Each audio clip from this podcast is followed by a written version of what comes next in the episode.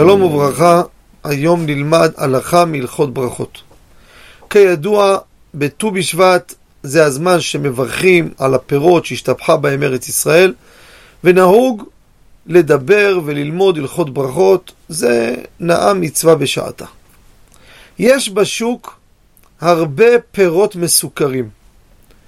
אננס, פפאיה, מנגו, כל מיני פירות שהם באים מסוכרים. אדם מרגיש טעם של הפרי, אבל זה לא הפירות היבשים הרגילים. מה ברכתם?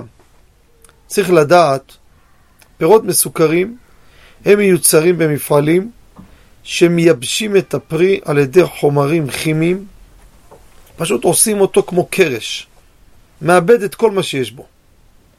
הפרי הזה התבטל לגמרי.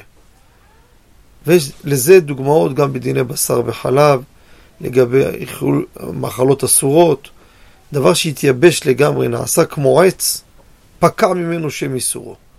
גם פה, פקע ממנו המהות של הפרי. אחר כך הם שמים לו חומר, אחר כך שמים לו זה, שמים סוכר, כמו שאמרנו, ואז אתה חוזר, מאירים אותו נקרא לזה. ואז אדם אוכל, מרגיש פרי. זה פנים חדשות באו לכאן. בצורה זו אותה צורה. אבל רבותיי, זה לא הפרי שהיה. הפרי ההוא נהפך למקל.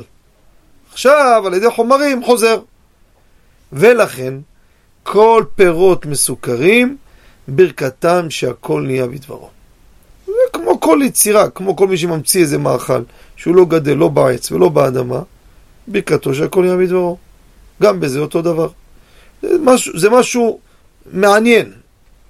מה הגדרתו? כמו כל הפירות, כל דבר שלא גדל פה ופה, שהכל גם זה ברכתו שהכל. תודה רבה וכל טוב.